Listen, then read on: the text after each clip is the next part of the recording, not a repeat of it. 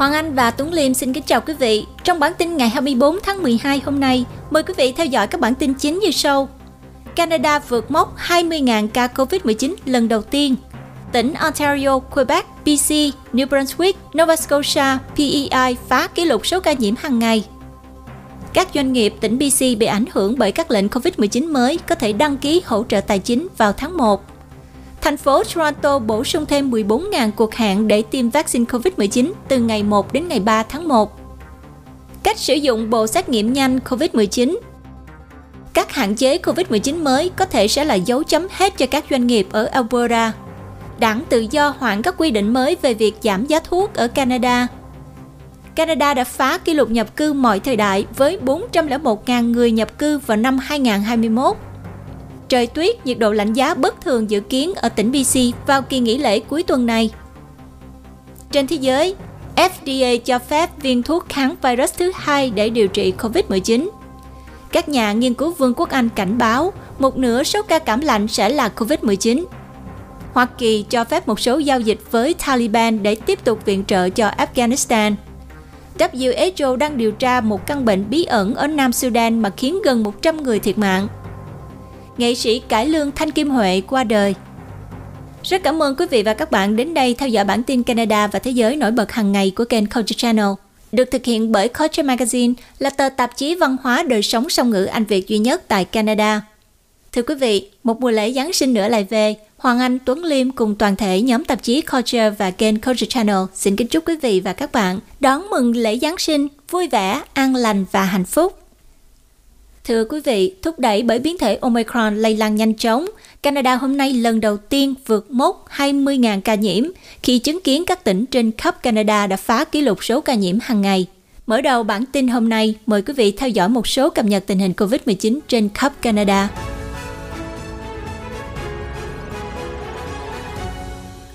Canada lần đầu tiên vượt mốc 20.000 ca lây nhiễm COVID-19 các tỉnh Ontario, Quebec, BC, NB, NS, PEI phá kỷ lục số ca nhiễm hàng ngày. Canada lần đầu tiên báo cáo có hơn 20.000 ca nhiễm COVID-19 mới vào ngày thứ năm. Đó là con số hàng ngày cao nhất chưa từng thấy kể từ khi đại dịch bắt đầu. Và đang chứng kiến một số tỉnh phá kỷ lục số ca nhiễm mới. Canada đã ghi nhận có 20.699 ca nhiễm mới, phá kỷ lục trước đó là 14.465 ca nhiễm trong một ngày của trước đó các tỉnh bang British Columbia, Ontario, Quebec, Nova Scotia, New Brunswick và Prince Edward Island đều chứng kiến mức cao mới vào ngày thứ Năm. Quebec ghi nhận con số khổng lồ là 9.397 ca nhiễm mới, trong khi Ontario ghi nhận có 5.790 ca nhiễm mới. Tại Montreal, các quan chức xác nhận rằng cứ 5 người Montreal được xét nghiệm COVID-19 thì có một người dương tính và dữ liệu mới nhất xác nhận rằng 90% ca nhiễm trùng trong thành phố liên quan tới biến thể Omicron của coronavirus. Tiến sĩ Marlene Druin thuộc Y tế Công cộng Montreal cho biết 60% các trường hợp dương tính trong thành phố là ở những người có độ tuổi từ 18 cho tới 44. Lưu ý rằng các hệ thống theo dõi tiếp xúc không thể bắt kịp với sự phát triển của các ca bệnh mới. Một số nghiên cứu cho thấy biến thể Omicron nhẹ hơn Delta, nhưng các nhà nghiên cứu nói rằng tin tốt có thể lu mờ bởi thực tế là Omicron lây lan nhanh hơn nhiều so với Delta và có thể né tránh vaccine. Do đó mà số ca lây nhiễm liên quan tới Omicron vẫn có thể áp đảo các bệnh viện. Ở các tỉnh miền Tây, PC đã báo cáo có 2.046 ca nhiễm mới vào hôm thứ Năm, một mức cao mới sau khi tỉnh đóng cửa các quán bar, hộp đêm và phòng tập thể dục vào ngày thứ Tư và cấm tụ tập như là đám cưới. Đây là ngày thứ ba liên tiếp số ca mắc COVID-19 của tỉnh đạt mức cao mới. Vào ngày thứ Tư, một báo cáo từ một nhóm nghiên cứu mô hình COVID-19 độc lập cho biết các ca nhập viện do làn sóng thứ năm được thúc đẩy bởi Omicron của tỉnh PC sẽ đạt tới đỉnh cao chưa từng có vào khoảng giữa tháng Giêng. Alberta đã báo cáo có 1.625 trường hợp mới hôm thứ Năm. Giám đốc y tế của tỉnh cho biết người dân Alberta nên sử dụng các xét nghiệm nhanh để xác nhận xem họ có mắc COVID-19 hay không nếu họ có các triệu chứng, thay vì đặt lịch xét nghiệm PCR. Bà lưu ý rằng năng lực của phòng thí nghiệm đã bị căng thẳng ở Quebec và Ontario, nơi mà Omicron đang khiến cho số ca lây nhiễm tăng đột biến. Saskatchewan báo cáo có 194 trường hợp mới. và thêm một ca tử vong vào hôm thứ Năm. Phe đối lập của tỉnh và một nhà phân tích y tế đều đang đặt câu hỏi về việc chính phủ thiếu phản ứng đối với sự gia tăng Omicron tiềm tàng. Giám đốc y tế của tỉnh là tiến sĩ Saki Sahab đã công bố mô hình mới hôm thứ Ba với dự đoán rằng nếu không có các biện pháp y tế bổ sung thì số ca hàng ngày của tỉnh sẽ vượt qua 300 ca trong một tháng. Lãnh đạo đảng đối lập NDP Ryan Maley cho biết có sự ngắt kết nối gây sốc giữa những gì mô hình đang hiển thị và chính phủ không thực hiện các biện pháp bổ sung. Nó hoàn toàn không hợp lý. Tại New Brunswick, các quan chức đã công bố có 257 trường hợp mới hôm thứ Năm và hai ca tử vong khác. Giám đốc y tế tỉnh đang kêu gọi mọi người hãy giữ các cuộc tụ tập ở mức độ nhỏ. Nova Scotia cũng báo cáo một mức cao mới vào ngày thứ Năm, có tới 689 trường hợp mới. Tại Manitoba, một trường hợp tử vong với 556 ca bệnh mới đã được báo cáo vào ngày thứ Năm. Tỉnh này cảnh báo rằng khả năng xét nghiệm của tỉnh hiện nay đã đạt công suất tối đa và phải đợi tới 4 ngày để có kết quả. Chính phủ cho biết số ca nhiễm được báo cáo hiện tại là một con số thấp hơn dự kiến vì sự chậm trễ trong kết quả xét nghiệm. Prince Edward Island hôm thứ Năm đã công bố những hạn chế mới và ghi nhận có 35 ca nhiễm mới. Bắt đầu từ 8 giờ sáng thứ Sáu, tiệc cưới và các đám tang cũng như thăm viếng sẽ không còn được cho phép. Các cuộc tụ họp có tổ chức như là nghi lễ thờ cúng, lễ cưới và đám tang, các buổi hòa nhạc, các buổi biểu diễn sẽ được giới hạn ở 50 người. Và các trường học sẽ không trở lại lớp học trực tiếp cho đến ít nhất là ngày 10 tháng Giêng. Tỉnh có 165 ca nhiễm đang được theo dõi, nhiều hơn tổng số ca nhiễm mà tỉnh đã ghi nhận trong toàn bộ năm đầu tiên của đại dịch.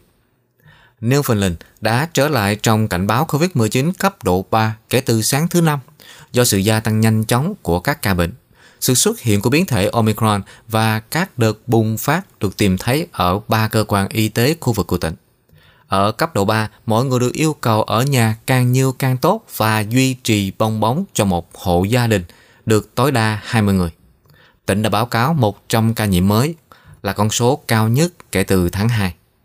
Yukon đã báo cáo có 9 ca nhiễm mới hôm thứ Năm.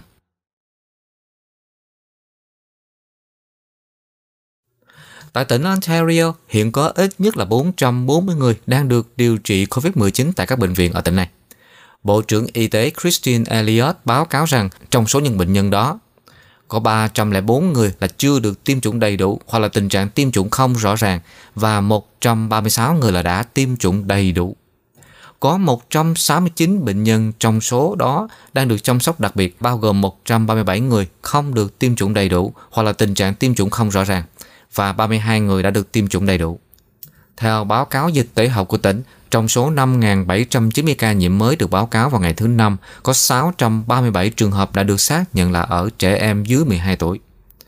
Toàn tỉnh cũng đã ghi nhận có 560 ca ở thanh niên từ 12 tới 19 tuổi và 2.662 ca ở các độ tuổi từ 20 cho tới 39. Ngoài ra, các quan chức đã phát hiện có 1.397 ca ở những người từ 40 cho tới 59 tuổi, 464 ca ở những người từ 60 cho tới 79 tuổi và 69 ca ở những người trên 80 tuổi.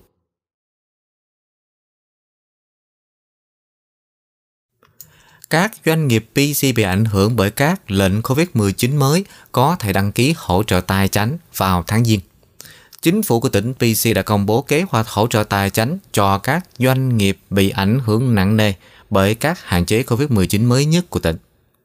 Trợ cấp cứu trợ đóng cửa COVID-19 The COVID-19 Closer Relief Grant sẽ cung cấp từ 1.000 đô la tới 10.000 đô la cho các doanh nghiệp đủ điều kiện tùy thuộc vào số lượng nhân viên, theo Bộ trưởng Bộ Làm việc, Phục hồi và Đổi mới Kinh tế Ravi Collins, Ông cho biết chương trình sẽ tuân theo một công thức tương tự mà tỉnh đã sử dụng cho chương trình tài trợ cứu trợ ngắt mạch điện đã được thực hiện trước đây vào mùa xuân năm 2021. Ông cho biết hôm thứ Năm, khoản trợ cấp này sẽ dành cho các doanh nghiệp phải đóng cửa thể theo lệnh y tế công cộng gần đây. Khoản trợ cấp này có thể được sử dụng để trợ giúp các chi phí chẳng hạn như tiền lương của nhân viên, tiền thuê mặt bằng, bảo hiểm, bảo trì và điện nước. Chương trình sẽ bắt đầu nhận đơn vào tháng Giêng và được thiết kế để bổ sung cho các chương trình hỗ trợ của liên bang được công bố vào thứ Tư. Tỉnh cho biết sẽ có thêm thông tin chi tiết về cách các chủ doanh nghiệp có thể đăng ký chương trình này như thế nào vào những tuần tới. Quá trình đăng ký sẽ được mở cho đến cuối tháng 2 của năm 2022. Ông Callon thừa nhận các doanh nghiệp đã làm việc chăm chỉ để giữ cho người dân British Columbia được an toàn. Thêm vào đó, họ đã kiên cường đối mặt với đại dịch đang diễn ra hiện nay. Và ông thừa nhận những lần đóng cửa mới nhất này sẽ là đặc biệt khó khăn đối với nhiều nhà doanh nghiệp. Trợ giúp cứu trợ lần này của tỉnh sẽ tiêu tốn khoảng 10 triệu đô la. Các quán bar, câu lạc bộ đêm, phòng tập thể dục, trung tâm thể dục, phòng tiệc và một số khác đã bị xáo trộn khi lệnh đóng cửa bất ngờ được công bố vào ngày thứ ba. Chúng có hiệu lực vào hôm thứ tư và sẽ kéo dài cho tới hết ngày lễ. Lệnh y tế mới của tỉnh có hiệu lực cho đến ít nhất là ngày 18 tháng Giêng. Hôm thứ Tư, chính phủ liên bang đã thông báo họ tạm thời mở rộng tính đủ điều kiện cho hai chương trình phúc lợi COVID-19 để giúp cho những người bị ảnh hưởng bởi các hạn chế gần đây trên toàn quốc.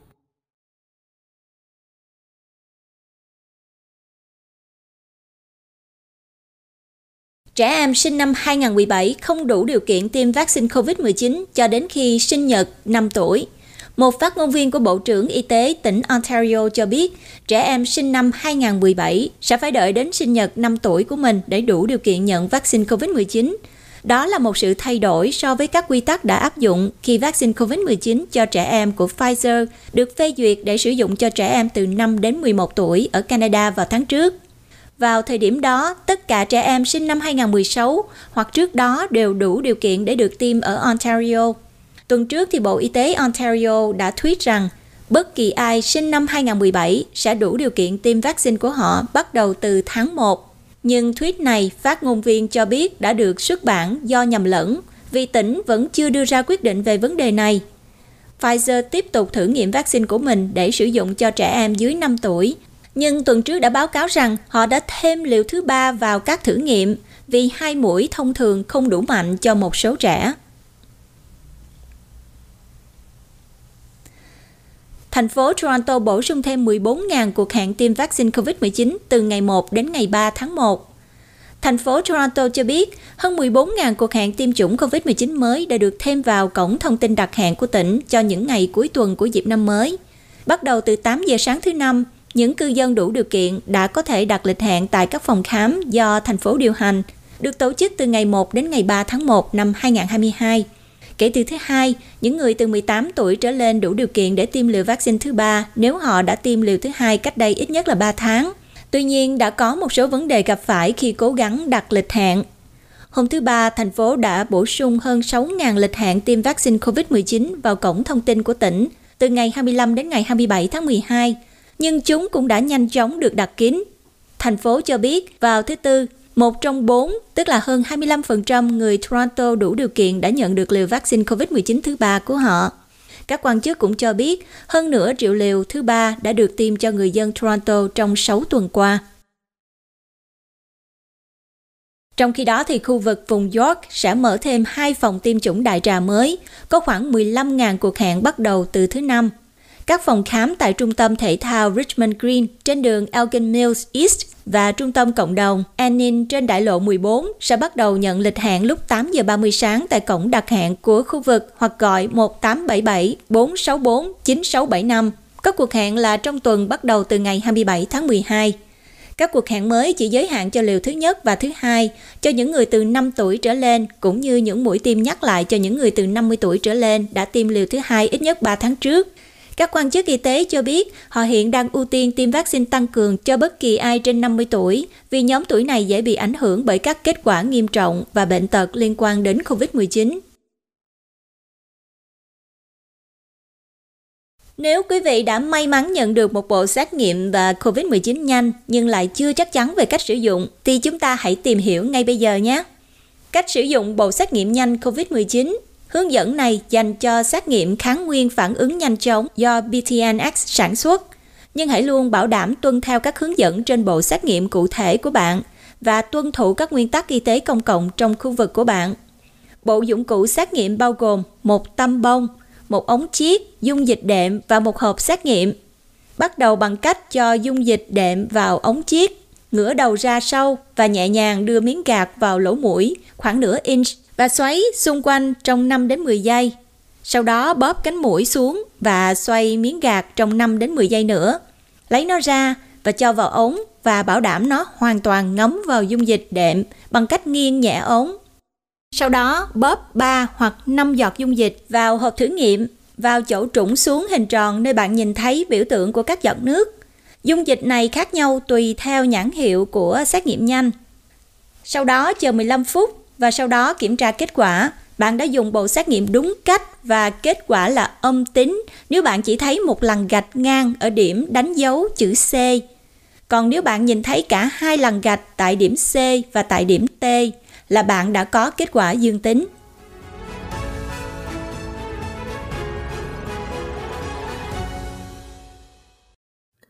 Các hạn chế COVID-19 mới có thể sẽ là dấu chấm hết cho các doanh nghiệp ở Alberta. Khi các doanh nghiệp ở Alberta điều chỉnh lại các hạn chế một lần nữa, thì nhóm doanh nghiệp Canada đã cảnh báo một số nơi có thể không tồn tại được lâu hơn nữa. Mọi thứ đang xảy ra vào một thời điểm tồi tệ. Đây là mùa nghỉ lễ. Nhiều địa điểm và các nhà hàng có các sự kiện và tiệc đã được đặt trước. Kathleen Cook của Liên đoàn Kinh doanh Độc lập Canada cho biết. Vào ngày thứ ba, chính phủ Alberta đã công bố thêm những hạn chế nghiêm ngặt đối với lĩnh vực khách sạn. Các doanh nghiệp tuân thủ chương trình miễn hạn chế Restriction Exemption Program mà phục vụ đồ ăn sẽ có giới hạn 10 người trên mỗi bàn và dịch vụ về thức uống có cồn phải kết thúc vào lúc 11 giờ tối, sau đó là đóng cửa các cửa hàng, quán rượu, quán bar lúc 12 giờ 30 sáng. CFIB cho biết bất chấp các biện pháp hỗ trợ của liên bang mới được công bố, các hạn chế vẫn sẽ gây ra thiệt hại nặng nề. Nhiều doanh nghiệp đã phải gánh khoản nợ đáng kể chỉ để vượt qua đại dịch. Họ đang đối phó với lạm phát, thiếu hụt lao động và gián đoạn chuỗi cung ứng. Vì vậy, vào thời điểm mà tất cả các chi phí của họ đang tăng lên như bây giờ, doanh thu của họ sẽ bị ảnh hưởng. Cook nói thêm. CFIB đã gọi việc mở rộng các chương trình hỗ trợ liên bang ngày hôm qua là một cải tiến lớn nhưng không hoàn hảo. Phòng thương mại Calgary cho biết, việc mở rộng chương trình đóng cửa của địa phương, Local Lockdown Program, sẽ đem tới sự ổn định hơn cho các doanh nghiệp trong bối cảnh các biện pháp ngắn hạn. Phòng thương mại cho biết, đã có hơn 70% doanh nghiệp đã tiếp cận những hỗ trợ này và phòng sẽ tiếp tục vận động để có thể giúp đỡ nhiều doanh nghiệp hơn trong tương lai.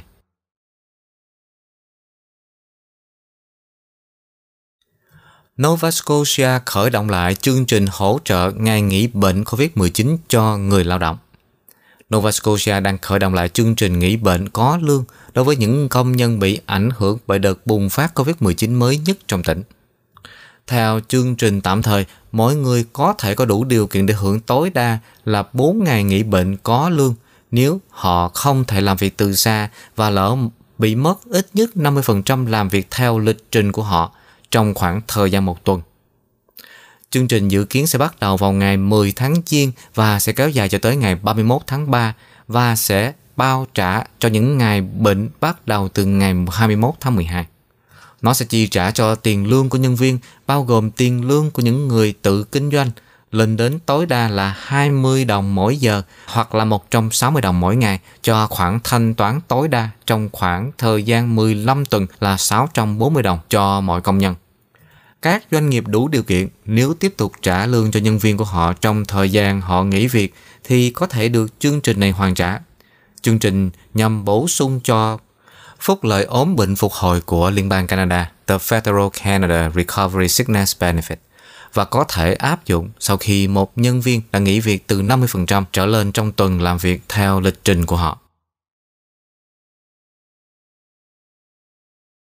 Đảng tự do khoảng các quy định mới về việc giảm giá thuốc ở Canada. Bộ trưởng Y tế Jean-Yves Duclos đã tạm dừng 6 tháng đối với các quy định mới được thiết kế để giảm giá thành của các loại thuốc được cấp bằng sáng chế ở Canada. Bộ trưởng Canada lần đầu tiên thông báo vào năm 2019 rằng Ủy ban đánh giá giá thuốc được cấp bằng sáng chế, gọi tắt là PMPRB, sẽ thay đổi cách đặt giới hạn giá thuốc ở Canada trong nỗ lực làm giảm chi phí của thuốc quá đắt. Đây sẽ là lần trì hoãn thứ tư trong việc thực hiện những thay đổi đó. Các quy định này được cho là có hiệu lực từ đầu tháng Giêng nhưng đã được lùi lại cho tới ngày 1 tháng 7 năm 2022. Ông Duclos cho biết sự trì hoãn mới nhất sẽ cho phép ngành công nghiệp, chính phủ và những người khác trong hệ thống phân phối thuốc tập trung nỗ lực chống lại đại dịch. Bộ trưởng Duclos nói, để những sửa đổi này có hiệu lực trong bối cảnh đại dịch toàn cầu cần có sự chuẩn bị và tham vấn. Việc hoãn lại cũng cho phép chính phủ thu hút hơn nữa các bên liên quan trong việc áp dụng các sửa đổi này trong bối cảnh dược phẩm đang thay đổi. Bộ Y tế Canada dự tính các sửa đổi sẽ tiết kiệm cho người dân Canada hàng tỷ đô la cho các loại thuốc đã được cấp bằng sáng chế. Tuy nhiên thì đảng NDP của liên bang không hài lòng khi thấy nhiều sự khoản lại trong nỗ lực làm giảm giá thuốc của chính phủ. Nhà phê bình sức khỏe Don Davy từ NDP cho biết, các gia đình ở Canada đang phải vật lộn để kiếm sống và giá cả mọi thứ đang tăng lên. Các tỉnh đang chứng kiến số ca nhiễm COVID-19 kỷ lục và chính phủ tuyên bố rằng họ sẽ không làm bất kỳ điều gì để làm cho thuốc kê đơn vừa túi tiền với người dân Canada hơn.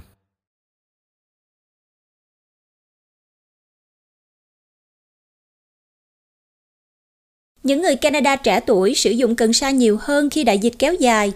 Một khảo sát mới cho thấy đại dịch COVID-19 đã có một số tác động đến cách người Canada sử dụng cần sa, với những người dưới 25 tuổi có nhiều khả năng sẽ sử dụng nhiều hơn.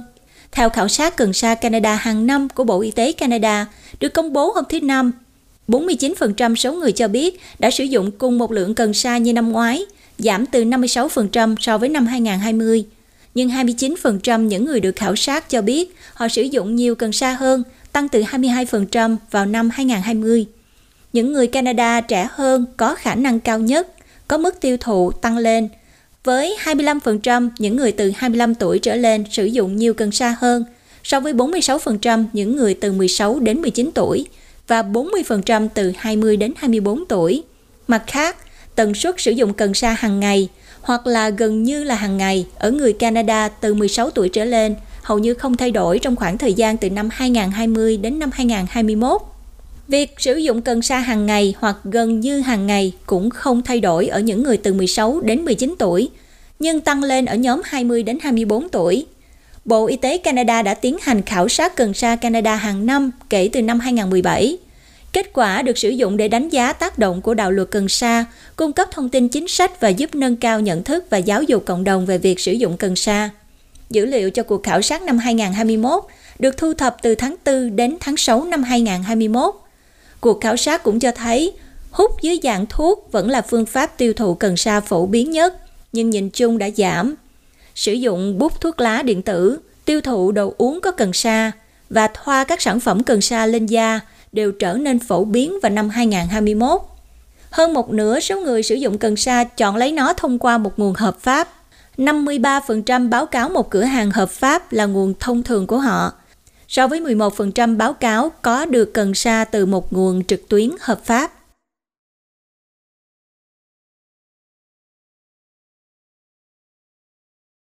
Canada đã phá kỷ lục nhập cư mọi thời đại với 401.000 người nhập cư vào năm 2021. Canada đã có hơn 400.000 thường trú nhân mới vào năm 2021, lần thứ hai kể từ khi quốc gia này được thành lập vào năm 1867. Điều này vừa được xác nhận trong một thông cáo báo chí của Cơ quan Di trú Người tị nạn và Quốc tịch Canada IRCC. Bộ cũng xác nhận rằng quốc gia này đã phá kỷ lục mọi thời đại về số người thường trú trong một năm – Lần duy nhất Canada vượt qua con số 400.000 người nhập cư là vào năm 1913, nhưng sự bùng nổ của chiến tranh thế giới thứ nhất đã khiến lượng người nhập cư đến đất nước này giảm trong những năm sau đó. Trước đại dịch, khoảng 30% người nhập cư thuộc tầng lớp kinh tế đã ở trong nước khi họ có hộ khẩu thường trú, trong khi khoảng 70% chuyển từ nước ngoài. Vào năm 2021, điều này đã đảo ngược với khoảng 70% trở thành thường trú nhân ở trong Canada và khoảng 30% đến từ nước ngoài. Đạt được mục tiêu 401.000 người mới là một trong những ưu tiên hàng đầu của Bộ IRCC vào năm 2021. Giờ đây thì khi đã đạt được mục tiêu này, cơ quan IRCC sẽ mở rộng các ưu tiên của mình sau khi phát hành thư ủy nhiệm mới. Theo kế hoạch cấp độ nhập cư 2021 đến 2023, Canada đang tìm cách chào đón 411.000 người nhập cư mới vào năm 2022 và 421.000 người nhập cư vào năm 2023. Bộ trưởng nhập cư Sean Fraser sẽ công bố kế hoạch cấp độ nhập cư mới vào ngày 10 tháng 2 năm 2022. Ông Fraser đã gợi ý rằng kế hoạch mới có thể đòi hỏi các mục tiêu thậm chí còn cao hơn nữa cho năm 2022 và 2023.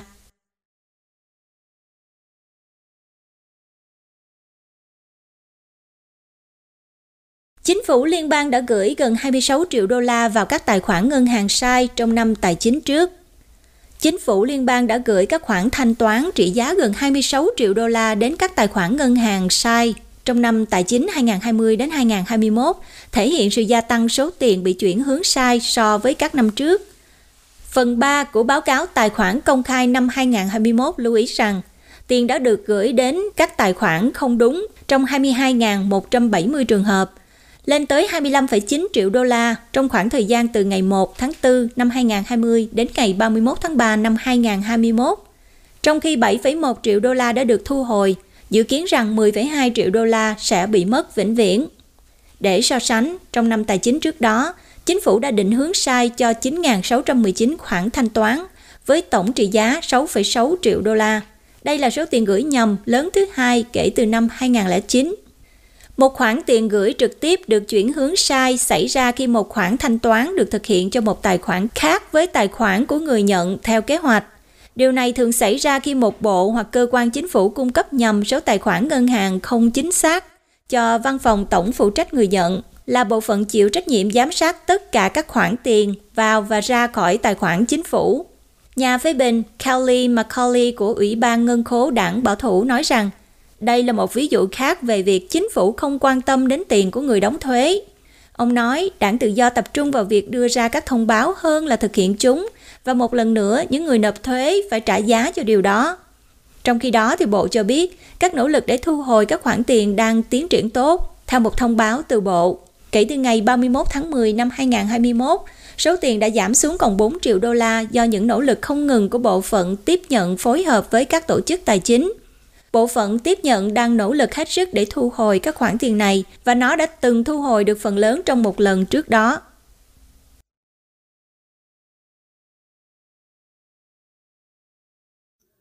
Nền kinh tế Canada tăng tháng thứ 5 liên tiếp, tăng 0,8% trong tháng 10, tăng trong tháng 11, thống kê Canada cho biết. Nền kinh tế của Canada duy trì chuỗi tăng hàng tháng trong tháng 10 và cũng tăng một lần nữa trong tháng 11. Điều này đã khiến tổng hoạt động kinh tế nằm trong phạm vi gần với thống kê so với mức trước khi COVID-19 tấn công. Trong khi thị trường lao động đã phục hồi sau mức thua lỗ sâu sắc được thấy trong tháng 3 và tháng 4 của năm 2020. Và điều tương tự đã không xảy ra nếu nhìn về sản lượng kinh tế.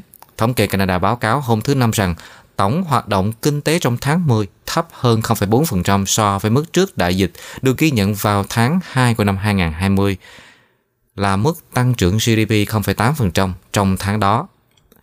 Dữ liệu sơ bộ cho thấy một mức tăng khác trong tháng 11 mà cơ quan thống kê Canada cho biết sẽ xích lại khoảng cách chỉ 0,1%. Nhà kinh tế trưởng của BMO cho biết việc đưa GDP trở lại như là vào tháng 2 của năm 2020 chỉ là một dấu hiệu đầu tiên về kinh tế, nhưng không nhất thiết có nghĩa là phục hồi hoàn toàn một khi đã tính tới vị trí của nền kinh tế với sự gia tăng dân số. Ông cảnh báo rằng việc thu hẹp khoảng cách có thể mất nhiều thời gian hơn do dự kiến sẽ bị tuột lại trong tháng 12 và tháng Giêng do các hạn chế về sức khỏe cộng đồng được áp đặt lại. Đối mặt với cơn bão Omicron, nền kinh tế Canada đạt mức tăng thứ 5 liên tiếp hàng tháng với mức tăng trưởng của tháng 10. Mức tăng trong tháng 10 được nhìn thấy trên hầu hết các lĩnh vực bao gồm cả sản xuất. Thúc đẩy lĩnh vực đó là sản lượng liên quan tới sản xuất xe hơi. Bất chấp những gì văn phòng thống kê lưu ý là tình trạng thiếu chip bán dẫn liên tục trong số các vấn đề chuỗi cung ứng khác đang cản trở sản xuất liên tục cũng hỗ trợ hoạt động trong tháng 10 là thương mại bán lẻ, xây dựng và bán nhà, lĩnh vực nghệ thuật và giải trí cũng đi lên trong tháng 10 nhờ tăng giới hạn số lượng khán giả. Dữ liệu sơ bộ cũng chỉ ra tháng tăng thứ 6 liên tiếp trong tháng 11 khi cơ quan thống kê Canada đưa ra các ước tính sớm về mức tăng GDP 0,3% trong tháng. Nhà kinh tế Claire Fan ở RBC cho biết, những gián đoạn thương mại đáng kể do lũ lụt nghiêm trọng ở PC có thể kiềm hãm tăng trưởng trong tháng 11 và đại dịch có thể làm gián đoạn thương mại kéo dài thêm vào tháng 12. Nhưng bà lưu ý rằng tỷ lệ tiêm chủng cao và chính phủ mở rộng lợi ích và các tỉnh đang đẩy nhanh việc triển khai các mũi tiêm nhắc lại sẽ giúp hạn chế mối đe dọa về kinh tế từ làn sóng COVID-19 mới này. Nhà kinh tế cấp cao của CIPC, Andrew Grantham cho biết, ngay cả khi tính tới khả năng giảm nhẹ vào tháng 12, GDP vẫn đang tăng nhẹ so với dự báo của Ngân hàng Canada về tăng trưởng kinh tế ở trong quý, với tốc độ hàng năm là 4%. Nhưng ông lưu ý rằng với tốc độ tăng trưởng kinh tế có khả năng không đủ để cho Ngân hàng Trung ương thay đổi thời điểm cho đợt tăng lãi suất đầu tiên. Ngân hàng Trung ương Canada cho biết họ không có dự đoán là sẽ tăng lãi suất chính sách chủ chốt từ mức thấp nhất là 0,25% cho đến khi ít nhất là tháng 4 của năm 2022.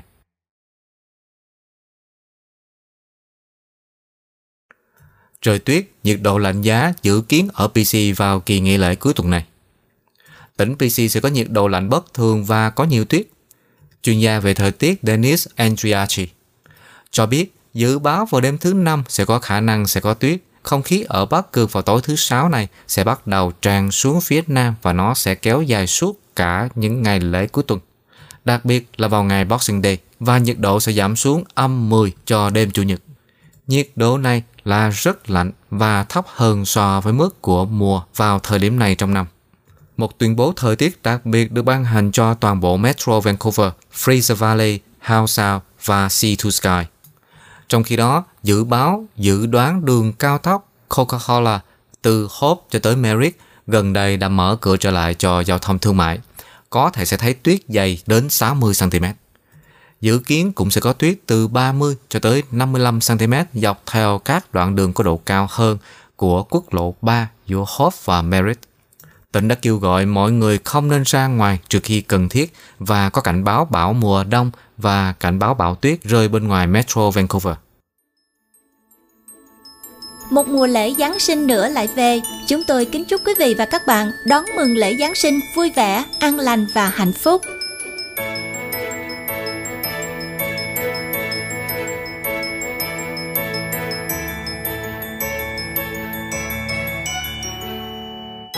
Quý vị và các bạn đang theo dõi bản tin Canada và Thế giới trên kênh Culture Channel. Kính mời quý vị đăng ký kênh và bật nút chuông thông báo để đón theo dõi các video mới tiếp theo. Xin cảm ơn quý vị và các bạn. Tiếp theo trong bản tin, mời quý vị theo dõi một số tin tức thế giới đáng chú ý như sau. FDA cho phép viên thuốc kháng virus thứ hai để điều trị COVID-19. Các nhà nghiên cứu Vương quốc Anh cảnh báo một nửa số ca cảm lạnh sẽ là ca COVID-19. Các nhà bán lẻ cho biết sự gia tăng các ca nhiễm COVID-19 sẽ không ngăn cản người Úc mua sắm chi 21 tỷ đô la trong dịp ngày lễ mua sắm Boxing Day năm nay. Tổng thống Joe Biden ký thành luật dự luật cấm vận chuyển hàng hóa từ Tân Cương của Trung Quốc vì cưỡng bức lao động. Ông Putin nói với phương Tây, không phải chúng tôi là người đe dọa bất cứ ai. Hoa Kỳ cho phép một số giao dịch với Taliban để tiếp tục viện trợ cho Afghanistan. WHO đang điều tra căn bệnh bí ẩn ở Nam Sudan khiến gần 100 người thiệt mạng. Tesla gỡ bỏ các trò chơi trên màn hình xa hơi chuyển động sau một cuộc thăm dò an toàn của Hoa Kỳ. TikTok đã vượt qua Google để trở thành trang web phổ biến nhất vào năm 2021. Nghệ sĩ cải lương Thanh Kim Huệ qua đời.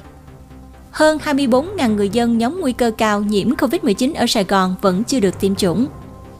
Và một số tin tức liên quan đến đại dịch COVID-19 trên thế giới. Mời quý vị tiếp tục theo dõi bản tin chi tiết cùng với Tuấn Liêm và Hoàng Anh.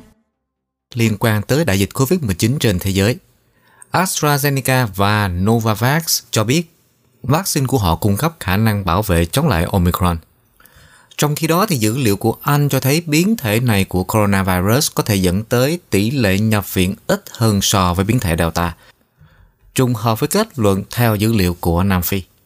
Theo dữ liệu từ Nam Phi cho thấy các ca lây nhiễm Omicron ít nghiêm trọng hơn 70% đến 80% so với biến thể Delta. Người đứng đầu của Trung tâm Kiểm soát Dịch bệnh châu Phi cho biết, nhưng cảnh báo rằng không nên ngoại suy điều đó cho tất cả các quốc gia. Tại châu Á, thành phố Tây An ở phía Tây Bắc của Trung Quốc đã áp dụng các biện pháp hạn chế chặt chẽ đối với việc đi lại trong và ngoài thành phố và đồng thời phong tỏa 13 triệu dân của thành phố này khi một đợt bùng phát COVID-19 mới khiến cho các ca bệnh trong cộng đồng tăng cao hơn. Australia đã áp dụng các biện pháp hạn chế như là đeo khẩu trang ở trong nhà, giới hạn sức chứa và check-in bằng mã QR khi tỷ lệ lây nhiễm hàng ngày đạt mức cao kỷ lục. Nhật Bản không xem xét thay đổi ngay lập tức đối với các biện pháp chống dịch COVID-19 hiện tại. Tránh văn phòng nội các Hirokazu Matsuno cho biết một ngày sau khi phát hiện thấy sự lan truyền của Omicron trong cộng đồng. Philippines đã chấp thuận sử dụng khẩn cấp viên điều trị MERS COVID-19 cho bệnh nhân người lớn có nguy cơ phát triển bệnh nặng. Tại châu Âu, Tổng thống Vladimir Putin cho biết ông hy vọng Nga có thể tiêm chủng cho đủ số người để đạt được khả năng miễn dịch tập thể vào năm tới và đồng thời kêu gọi nhiều người Nga tiêm vaccine hơn khi số người chết vượt qua con số 600.000 người. Bộ trưởng Bulgaria cho biết những người cao tuổi tiêm vaccine COVID-19 sẽ đủ điều kiện nhận phần thưởng tiền mặt trong nỗ lực của chính phủ nhằm tăng tỷ lệ tiêm chủng thấp nhất của Liên minh châu Âu. Tại châu Mỹ, Tổng thống Venezuela Nicolas Maduro cho biết quốc gia Nam Mỹ này đã phát hiện 7 trường hợp nhiễm Omicron. Tại châu Phi, cơ quan quản lý y tế của Nam Phi đã phê duyệt việc sử dụng vaccine của Johnson Johnson cho liều thứ hai hoặc là cho liều tăng cường.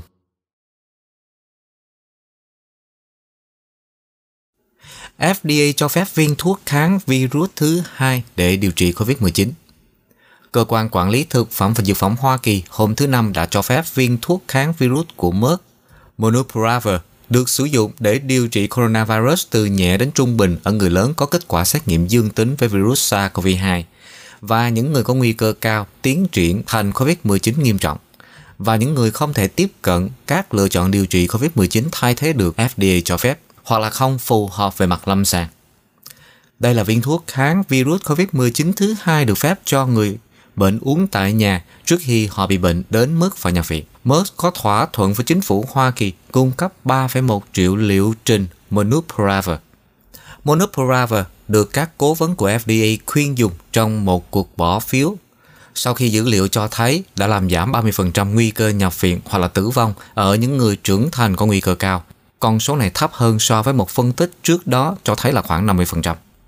Hôm thứ Tư, FDA đã cho phép viên thuốc kháng virus của Pfizer, Paxlovid để điều trị COVID-19. Đây là viên thuốc trị COVID-19 đầu tiên được phép sử dụng ở Hoa Kỳ để người bệnh có thể uống tại nhà trước khi họ bệnh đến mức phải nhập viện.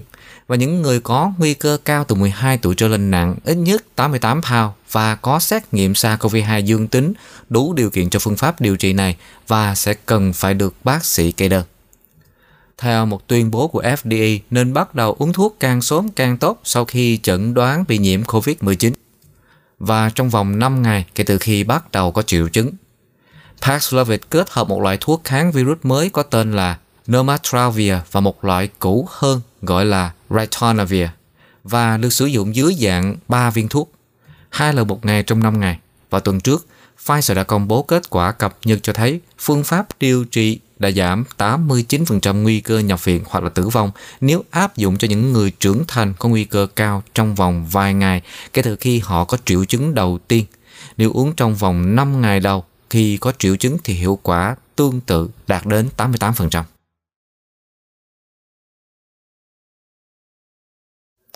Các nhà nghiên cứu ở Vương quốc Anh cảnh báo rằng một nửa số ca cảm lạnh sẽ là COVID. Các nhà nghiên cứu của Anh cảnh báo nếu bạn bị đau họng sổ mũi đau đầu thì có thể đó là COVID. Nhóm nghiên cứu Zoe COVID đã theo dõi đại dịch bằng cách sử dụng phản hồi từ công chúng và ước tính một nửa số người có các triệu chứng giống như là cảm lạnh thực sự là mắc bệnh COVID. Khoảng 144.000 người mỗi ngày mắc bệnh này và sau đó cảm thấy không khỏe. Đối với hầu hết, COVID là một bệnh nhẹ và một số người khác thì không có triệu chứng gì nhưng biến thể này vẫn có thể gây ra bệnh rất nghiêm trọng ở một số người, bao gồm những người chưa được tiêm phòng. Giáo sư Tim Spector, nhà khoa học hàng đầu cho biết nếu bạn có các triệu chứng giống như cảm lạnh thì hãy làm xét nghiệm nhanh COVID. Các nghiên cứu sơ bộ cho thấy biến thể Omicron coronavirus nhẹ hơn ít người bị bệnh nặng hơn so với các biến thể khác. Nhưng một làn sóng nhiễm trùng lớn vẫn có nghĩa là nhiều người cần được chăm sóc tại bệnh viện, cũng như rất nhiều bác sĩ và y tá đã mệt mỏi với Covid. Mọi người được khuyên nên làm các xét nghiệm Covid nhanh trước khi gặp gỡ bạn bè và gia đình vào mùa Giáng sinh này. Các xét nghiệm kháng nguyên giúp cho người ta tìm ra các trường hợp ở những người có hay là không có triệu chứng, nhưng vẫn có khả năng lây nhiễm, nghĩa là họ có thể truyền virus cho người khác. Tại Úc, các nhà bán lẻ cho biết sự gia tăng các ca nhiễm COVID-19 sẽ không ngăn cản người Úc mua sắm chi 21 tỷ đô la trong dịp ngày lễ mua sắm Boxing Day. Người mua sắm ở Úc dự kiến sẽ chi 21 tỷ đô la tại các nhà bán lẻ trên toàn quốc trong đợt bán hàng ngày Boxing Day năm nay, bất chấp sự gia tăng các ca COVID-19 và gia tăng lo ngại về chủng Omicron có khả năng lây nhiễm cao. Nghiên cứu của Hiệp hội các nhà bán lẻ Úc được thực hiện với Roy Morgan dự đoán người Úc sẽ chi 58,8 tỷ đô la cho doanh số bán hàng trước Giáng sinh và 21 tỷ đô la cho doanh số bán hàng sau ngày Boxing Day, kéo dài từ ngày Boxing Day đến ngày 15 tháng 1. Vào thứ Năm, thì Thủ hiến Dominic Perrotte đã thông báo giới hạn mật độ một người trên 2 mét vuông đối với các địa điểm phục vụ sẽ được khôi phục từ ngày 27 tháng 12 trong một tháng. Tuy nhiên, giám đốc điều hành của Hiệp hội các nhà bán lẻ là ông Paul Zara cho biết sự gia tăng đột biến gần đây về số ca nhiễm COVID-19 sẽ không ngăn được mọi người mua sắm tại cửa hàng. Hiệp hội này ước tính chi tiêu cho doanh số bán hàng ngày Boxing Day sẽ tăng 2,1% so với năm trước và tăng 12,6% so với mức trước đại dịch vào năm 2019.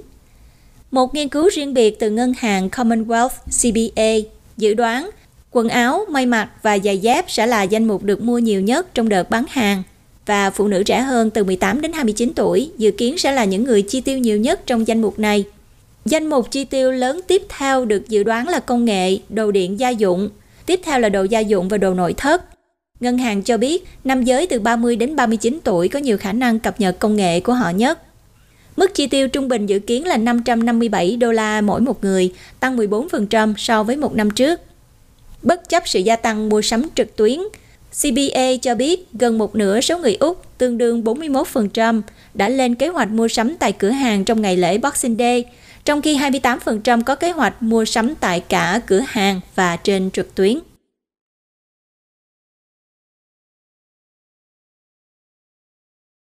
Tại Hoa Kỳ, Tổng thống Joe Biden hôm thứ Năm đã ký ban hành đạo luật cấm nhập khẩu từ khu vực Tân Cương của Trung Quốc vì lo ngại về lao động cưỡng bức Nhà Trắng cho biết, đạo luật ngăn chặn cưỡng bức người lao động Duy Ngô Nhĩ là một phần trong nỗ lực của Hoa Kỳ chống lại việc Bắc Kinh đối xử với dân tộc thiểu số Hồi giáo Duy Ngô Nhĩ của Trung Quốc, vốn bị Washington coi là tội ác diệt chủng. Dự luật đã được Quốc hội thông qua trong tháng này sau khi các nhà lập pháp đạt được đồng thuận của Hạ viện và Thượng viện. Mấu chốt của luật là một giả định có thể bác bỏ, cho rằng tất cả hàng hóa từ Tân Cương – nơi Bắc Kinh đã thiết lập các trại giam giữ người Duy Ngô Nhĩ và các nhóm Hồi giáo khác đều bị cưỡng bức lao động. Mọi hàng hóa đều bị cấm nhập khẩu, trừ khi hàng hóa đó có thể được chứng minh là không có cưỡng bức lao động. Một số hàng hóa chẳng hạn như là bông gòn, cà chua và polysilicon được sử dụng trong sản xuất bảng điều khiển năng lượng mặt trời, được chỉ định là ưu tiên cao cho hành động thực thi. Đại sứ quán Washington đã không trả lời theo yêu cầu bình luận. Trong những ngày cuối cùng của tháng Giêng, chính quyền của cựu Tổng thống Trump đã công bố lệnh cấm đối với tất cả các sản phẩm bông gòn và cà chua của Tân Cương. Cơ quan Hải quan và Bảo vệ Biên giới Hoa Kỳ ước tính rằng khoảng 9 tỷ đô la Mỹ sản phẩm bông gòn và 10 triệu đô la Mỹ sản phẩm cà chua đã được nhập khẩu từ Trung Quốc trong năm qua. Intel phải đối mặt với phản ứng dữ dội của Trung Quốc sau tuyên bố của Tân Cương – nhà sản xuất chip Intel của Mỹ đang phải đối mặt với phản ứng dữ dội từ Trung Quốc sau khi yêu cầu các nhà cung cấp của họ không cung cấp sản phẩm hoặc lao động từ khu vực Tây Bắc Tân Cương. Intel cho biết họ được yêu cầu bảo đảm rằng chuỗi cung ứng của họ không sử dụng bất kỳ nguồn lao động hoặc nguồn hàng hóa hoặc dịch vụ nào từ khu vực Tân Cương sau các hạn chế do nhiều chính phủ áp đặt.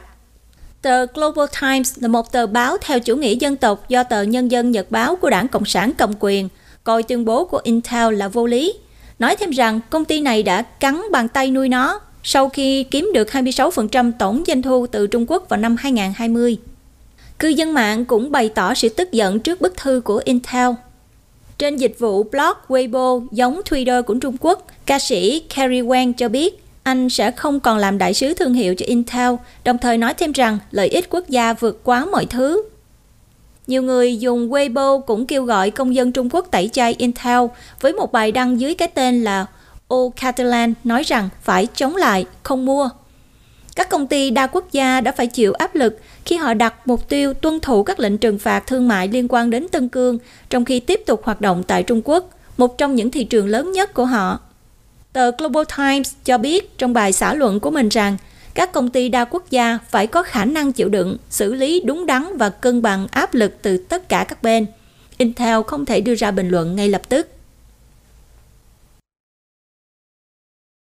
Putin nói với phương Tây không phải chúng tôi đe dọa bất cứ ai.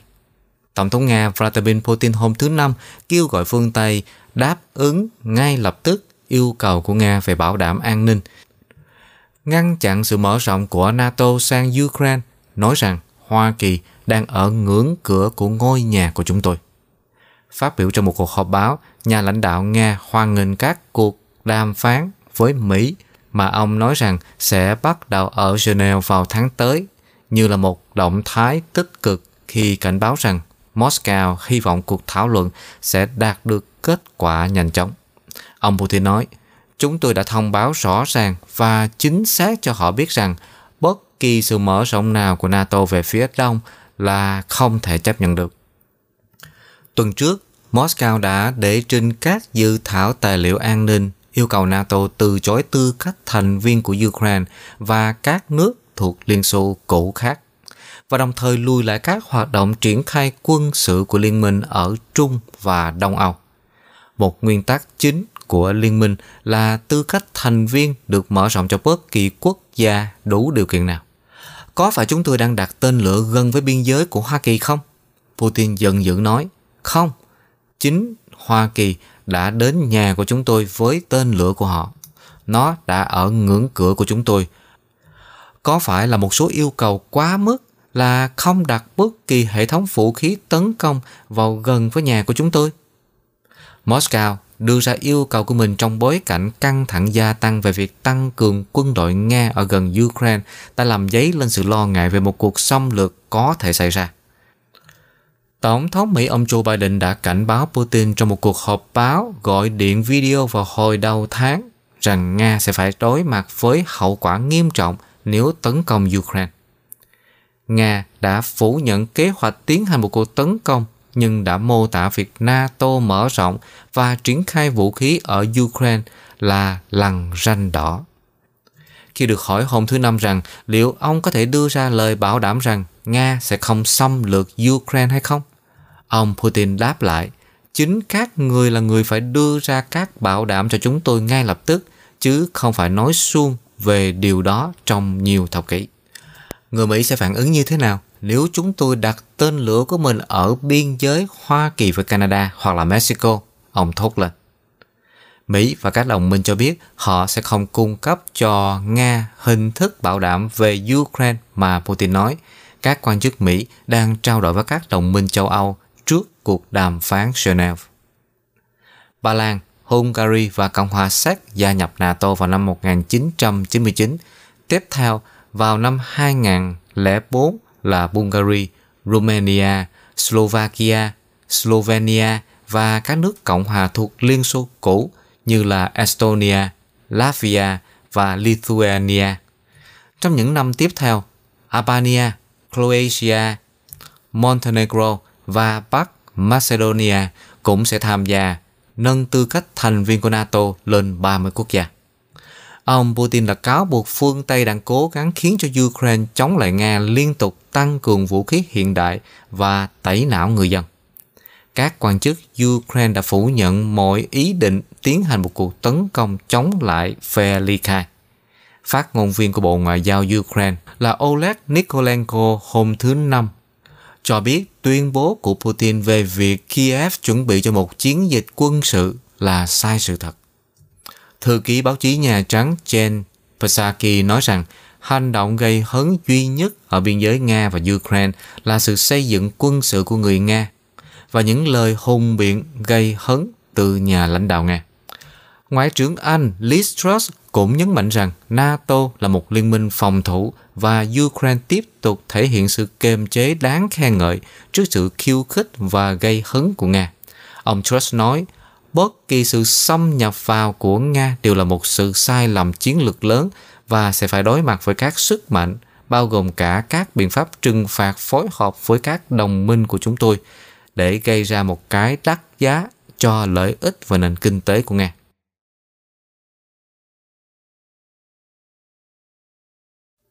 Hoa Kỳ cho phép một số giao dịch với Taliban để tiếp tục viện trợ cho Afghanistan. Vào hôm thứ Tư, Hoa Kỳ đã chính thức miễn trừ các quan chức Hoa Kỳ và Liên Hợp Quốc được phép kinh doanh với Taliban khỏi các lệnh trừng phạt của Hoa Kỳ để cố gắng duy trì dòng viện trợ cho Afghanistan khi nước này chìm sâu hơn vào cuộc khủng hoảng nhân đạo.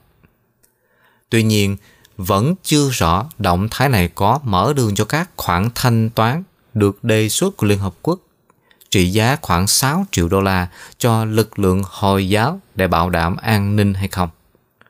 Reuters hôm thứ Ba đưa tin độc quyền về một kế hoạch vào năm tới của Liên Hợp Quốc sẽ trợ cấp tiền lương hàng tháng của các nhân viên Bộ Nội vụ do Taliban điều hành. Những người bảo vệ các cơ sở của Liên Hợp Quốc và trả trợ cấp thực phẩm hàng tháng cho họ. Đây là một đề xuất đặt ra câu hỏi về việc liệu các khoản thanh toán có vi phạm lệnh trừng phạt của Hoa Kỳ hay không. Washington đã chỉ định Taliban là một nhóm khủng bố trong nhiều năm. Chính quyền Hoa Kỳ đã ra lệnh đóng băng tài sản ở Mỹ của Taliban và cấm người Mỹ giao dịch với nhóm này. Hai trong số các giấy phép cho phép các quan chức Hoa Kỳ và những người của một tổ chức quốc tế nhất định, chẳng hạn như Liên Hợp Quốc, tham gia vào các giao dịch liên quan tới mạng lưới Taliban hoặc Haqqani để kinh doanh chính thức. Giấy phép thứ ba cung cấp cho các tổ chức phi chính phủ NGO sự bảo vệ khỏi các lệnh trừng phạt của Hoa Kỳ đối với Taliban và mạng lưới Haqqani để thực hiện một số các hoạt động nhất định, bao gồm cả các dự án nhân đạo. Một quan chức cấp cao của chính quyền Mỹ cho biết Taliban sẽ hành động để ngăn nền kinh tế Afghanistan suy thoái thêm đảng viên của đảng Cộng Hòa hàng đầu trong Ủy ban đối ngoại Hạ viện Hoa Kỳ đã chỉ trích quyết định của chính quyền Tổng thống Dân chủ Joe Biden. Cuộc khủng hoảng nền kinh tế của Afghanistan đã tăng tốc sau khi Taliban nắm chính quyền vào tháng 8 khi chính phủ cũ được phương Tây hậu thuẫn bị sụp đổ và những binh lính Mỹ cuối cùng rút đi. Hoa Kỳ và các nhà tài trợ khác đã cắt bỏ hỗ trợ về tài chính và có hơn 9 tỷ Mỹ Kim tài sản bằng đồng nội tệ của Afghanistan đã bị đóng băng. Liên Hợp Quốc cho biết là có gần 23 triệu người, tức là khoảng 55% dân số, đang phải đối mặt với mức độ đói cực độ. Có gần 9 triệu người có nguy cơ đói kém khi mùa đông diễn ra. Trong một nỗ lực riêng để giải quyết cuộc khủng hoảng, Hội đồng Bảo an Liên Hợp Quốc đã thông qua một nghị quyết miễn trừ các nhà tài trợ, các nhóm viện trợ và các tổ chức tài chính liên quan tới hỗ trợ nhân đạo khỏi việc Liên Hợp Quốc đóng băng tài sản của các nhà lãnh đạo Taliban và các thực thể liên quan.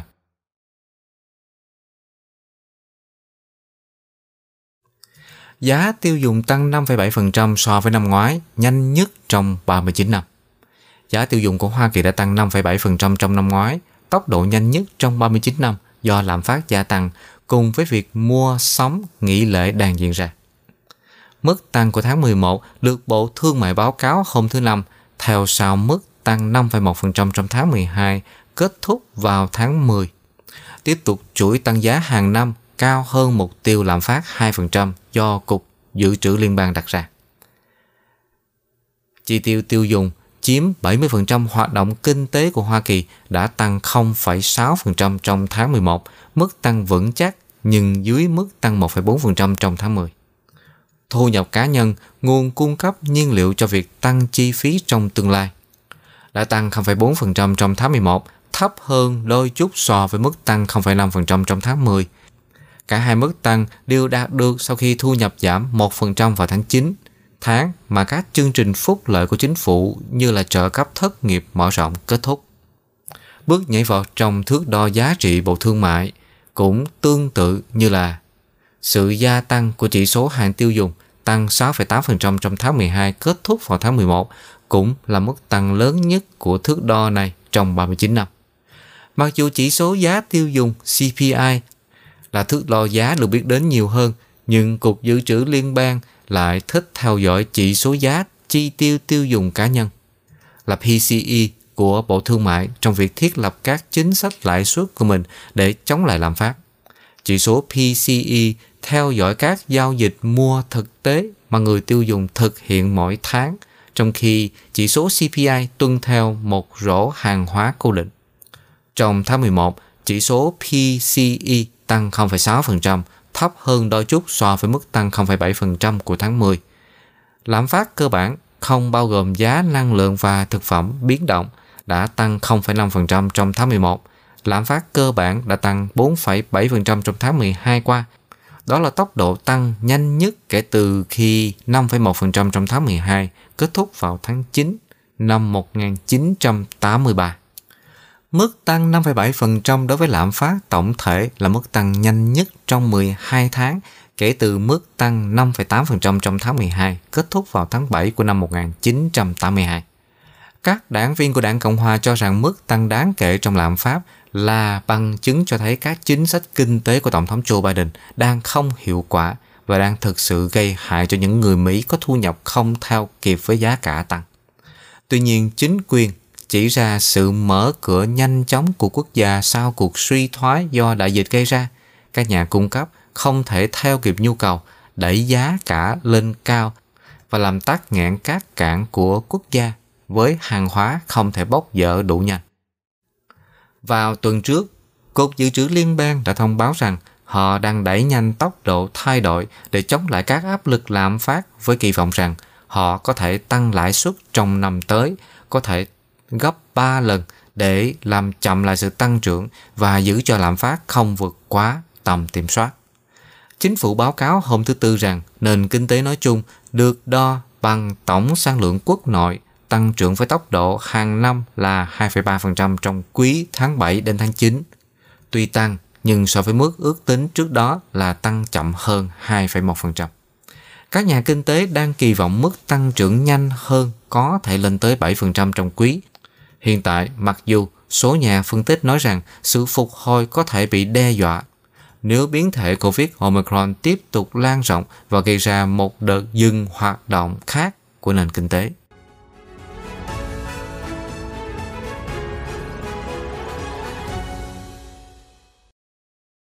Tổ chức Y tế Thế giới WHO đang điều tra một căn bệnh bí ẩn ở Nam Sudan khiến gần 100 người thiệt mạng. Cho đến nay đã có 97 người ở Fengak, bang Jonglei, miền Bắc đất nước này đã chết vì căn bệnh quái ác này. Ủy viên quận Fengak là ông Bio Butro Bio nói với ABC News hôm thứ Năm rằng trường hợp tử vong mới nhất xảy ra ở một phụ nữ lớn tuổi. Các trường hợp tử vong chủ yếu được báo cáo ở người già và trẻ em từ 1 đến 14 tuổi, theo một tuyên bố từ Bộ Y tế Nam Sudan. Các triệu chứng của căn bệnh bí ẩn này bao gồm ho, tiêu chảy, sốt, nhức đầu, đau ngực, đau khớp, chán ăn và suy nhược cơ thể.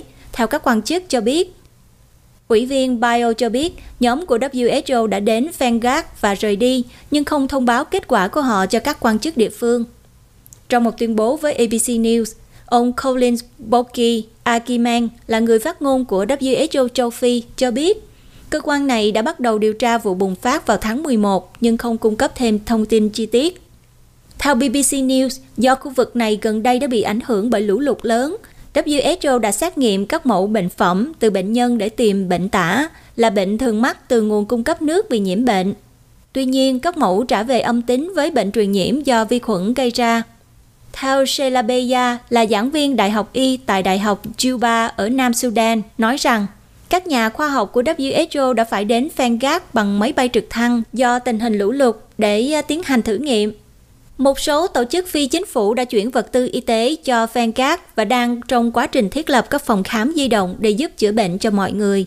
Trong một tuyên bố vào tháng trước, nhóm nhân đạo quốc tế Medicine Sans Frontiers, bác sĩ không biên giới, gọi lũ lụt là một cơn bão hoàn hảo để bùng phát dịch bệnh.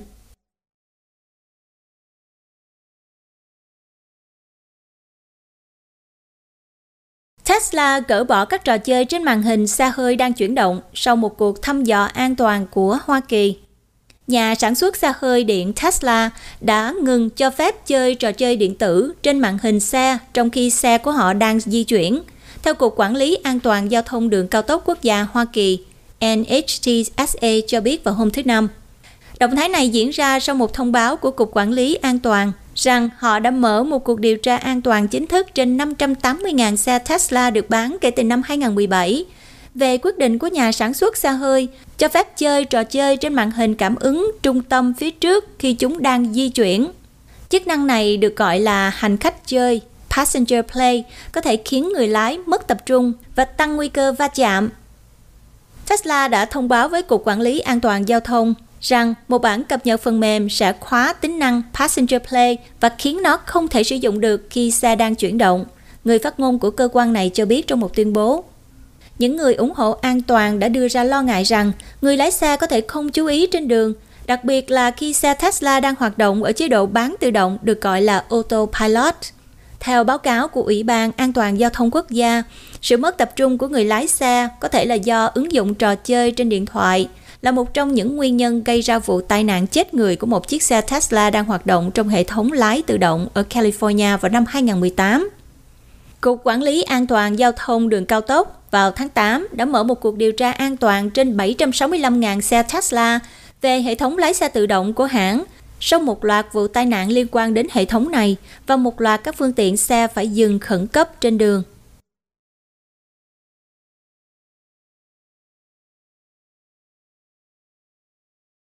TikTok đã vượt qua Google để trở thành trang web phổ biến nhất vào năm 2021.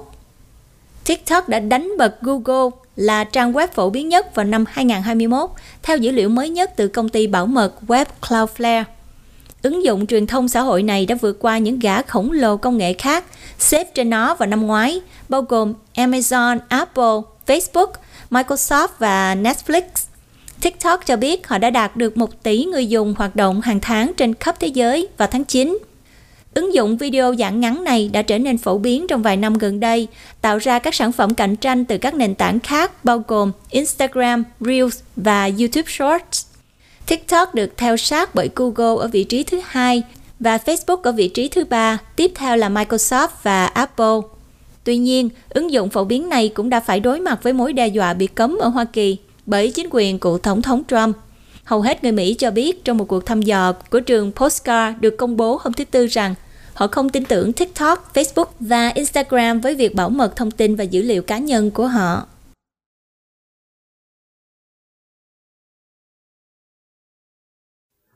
Nghệ sĩ cải lương Thanh Kim Huệ qua đời.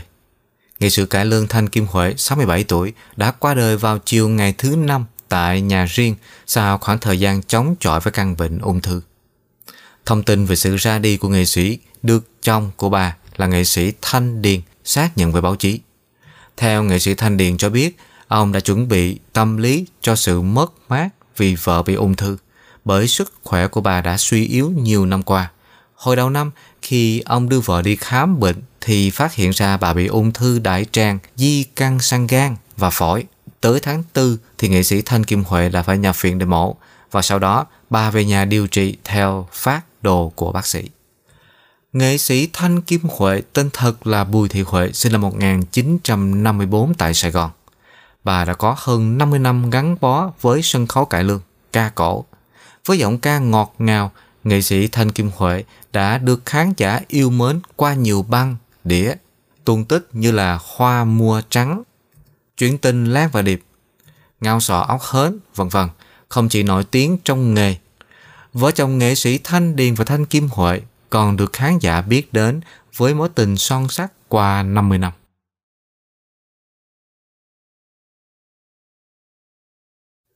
Hơn 24.000 người dân nhóm nguy cơ cao nhiễm COVID-19 ở Sài Gòn vẫn chưa được tiêm chủng. Sài Gòn đã thống kê có 24.420 người trên 65 tuổi mắc bệnh nền chưa được tiêm vaccine COVID-19. Các cơ quan y tế địa phương hiện đang cố gắng tiếp cận với những đối tượng này để họ có thể được tiêm vaccine càng sớm càng tốt. Trong trường hợp họ không thuận tiện cho việc di chuyển, Sở Y tế thành phố sẽ triển khai các đội tiêm vaccine tại nhà. Thành phố đã tiến hành một chiến dịch kể từ ngày 7 tháng 12 để xem xét những người dễ bị nhiễm COVID-19 nhất cụ thể là những người trên 65 tuổi và mắc các bệnh mãn tính để kiểm tra thường xuyên và điều trị kịp thời nếu họ bị nhiễm bệnh.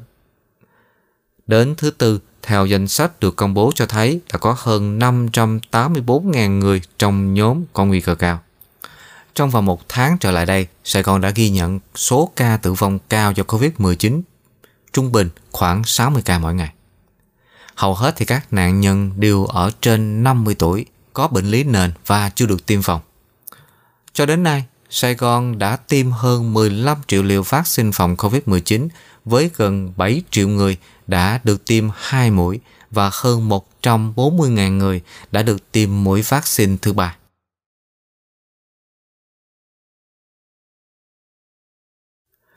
Cập nhật về tình hình COVID-19 tại Việt Nam Bản tin COVID-19 ngày 23 tháng 12 của Bộ Y tế cho biết có 16.377 ca mắc COVID-19 tại 62 tỉnh, thành phố.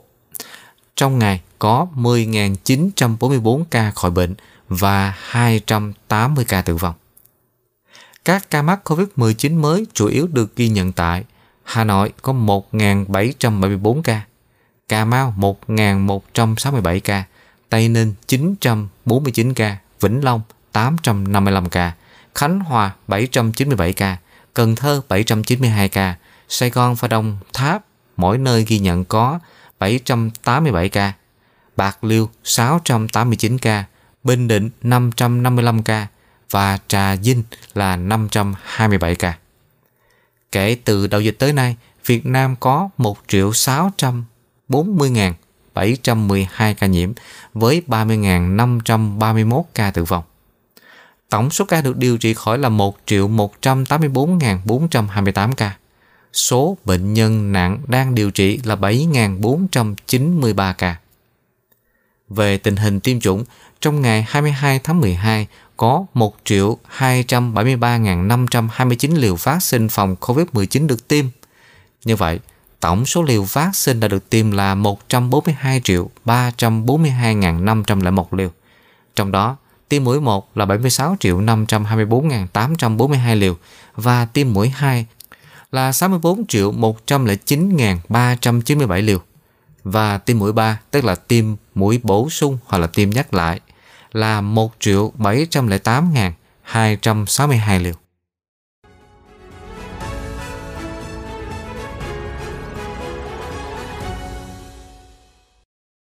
Và sau đây chúng tôi xin cập nhật nhanh về đồng đô la Canada giá dầu và giá vàng.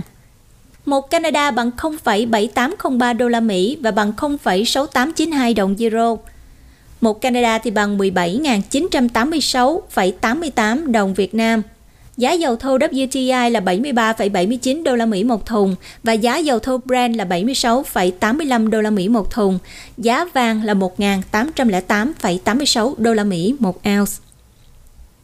Rất cảm ơn quý vị và các bạn đã dành thời gian theo dõi bản tin Canada và Thế giới của kênh Culture Channel hôm nay. Và một lần nữa, nhân dịp mùa lễ Giáng sinh, Hoàng Anh cùng toàn thể nhóm tạp chí Culture và kênh Culture Channel xin kính chúc quý vị và các bạn một mùa lễ Giáng sinh an lành và hạnh phúc bên những người thân yêu của mình. Và chúng tôi kính mời quý vị đăng ký kênh và giúp chia sẻ video đến cho nhiều người quen. Xin chân thành cảm ơn quý vị và các bạn và kính chào tạm biệt.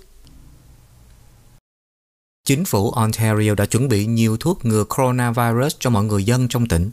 Bộ Y tế Canada đã phê duyệt nhiều loại vaccine để tiêm chủng tại bệnh viện, phòng mạch bác sĩ, các địa điểm tiêm phòng đại trà để có thể tiêm chủng cho càng nhiều người càng nhanh càng tốt. Hãy cố gắng và nỗ lực đi tiêm phòng đầy đủ trong thời gian sớm nhất có thể. Đặt hẹn tiêm chủng tại trang mạng ontario.ca gạch chéo book vaccine hoặc gọi số điện thoại 1 888 999 6488. Đường dây có hơn 300 ngôn ngữ để phục vụ quý vị. Một lời nhắn từ chính phủ Ontario.